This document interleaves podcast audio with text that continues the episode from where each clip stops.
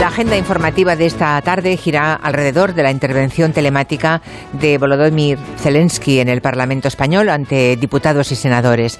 Desde mediados de marzo, la presidenta Merichel Batet ha mantenido contacto permanente con la embajada ucraniana y por fin la fecha de esa intervención se va a producir esta tarde, si es que no fallan las conexiones, claro. El presidente ucraniano ya ha intervenido ante una docena de parlamentos, demostrando, por cierto, que, que sabe adaptar sus discursos para apelar a la memoria histórica de cada uno de los países en los que interviene. Lo hizo, por ejemplo, en Estados Unidos, hablando de Pearl Harbor. También citó a Churchill en el Reino Unido o el muro de Berlín, cuando lo hizo ante el Parlamento alemán.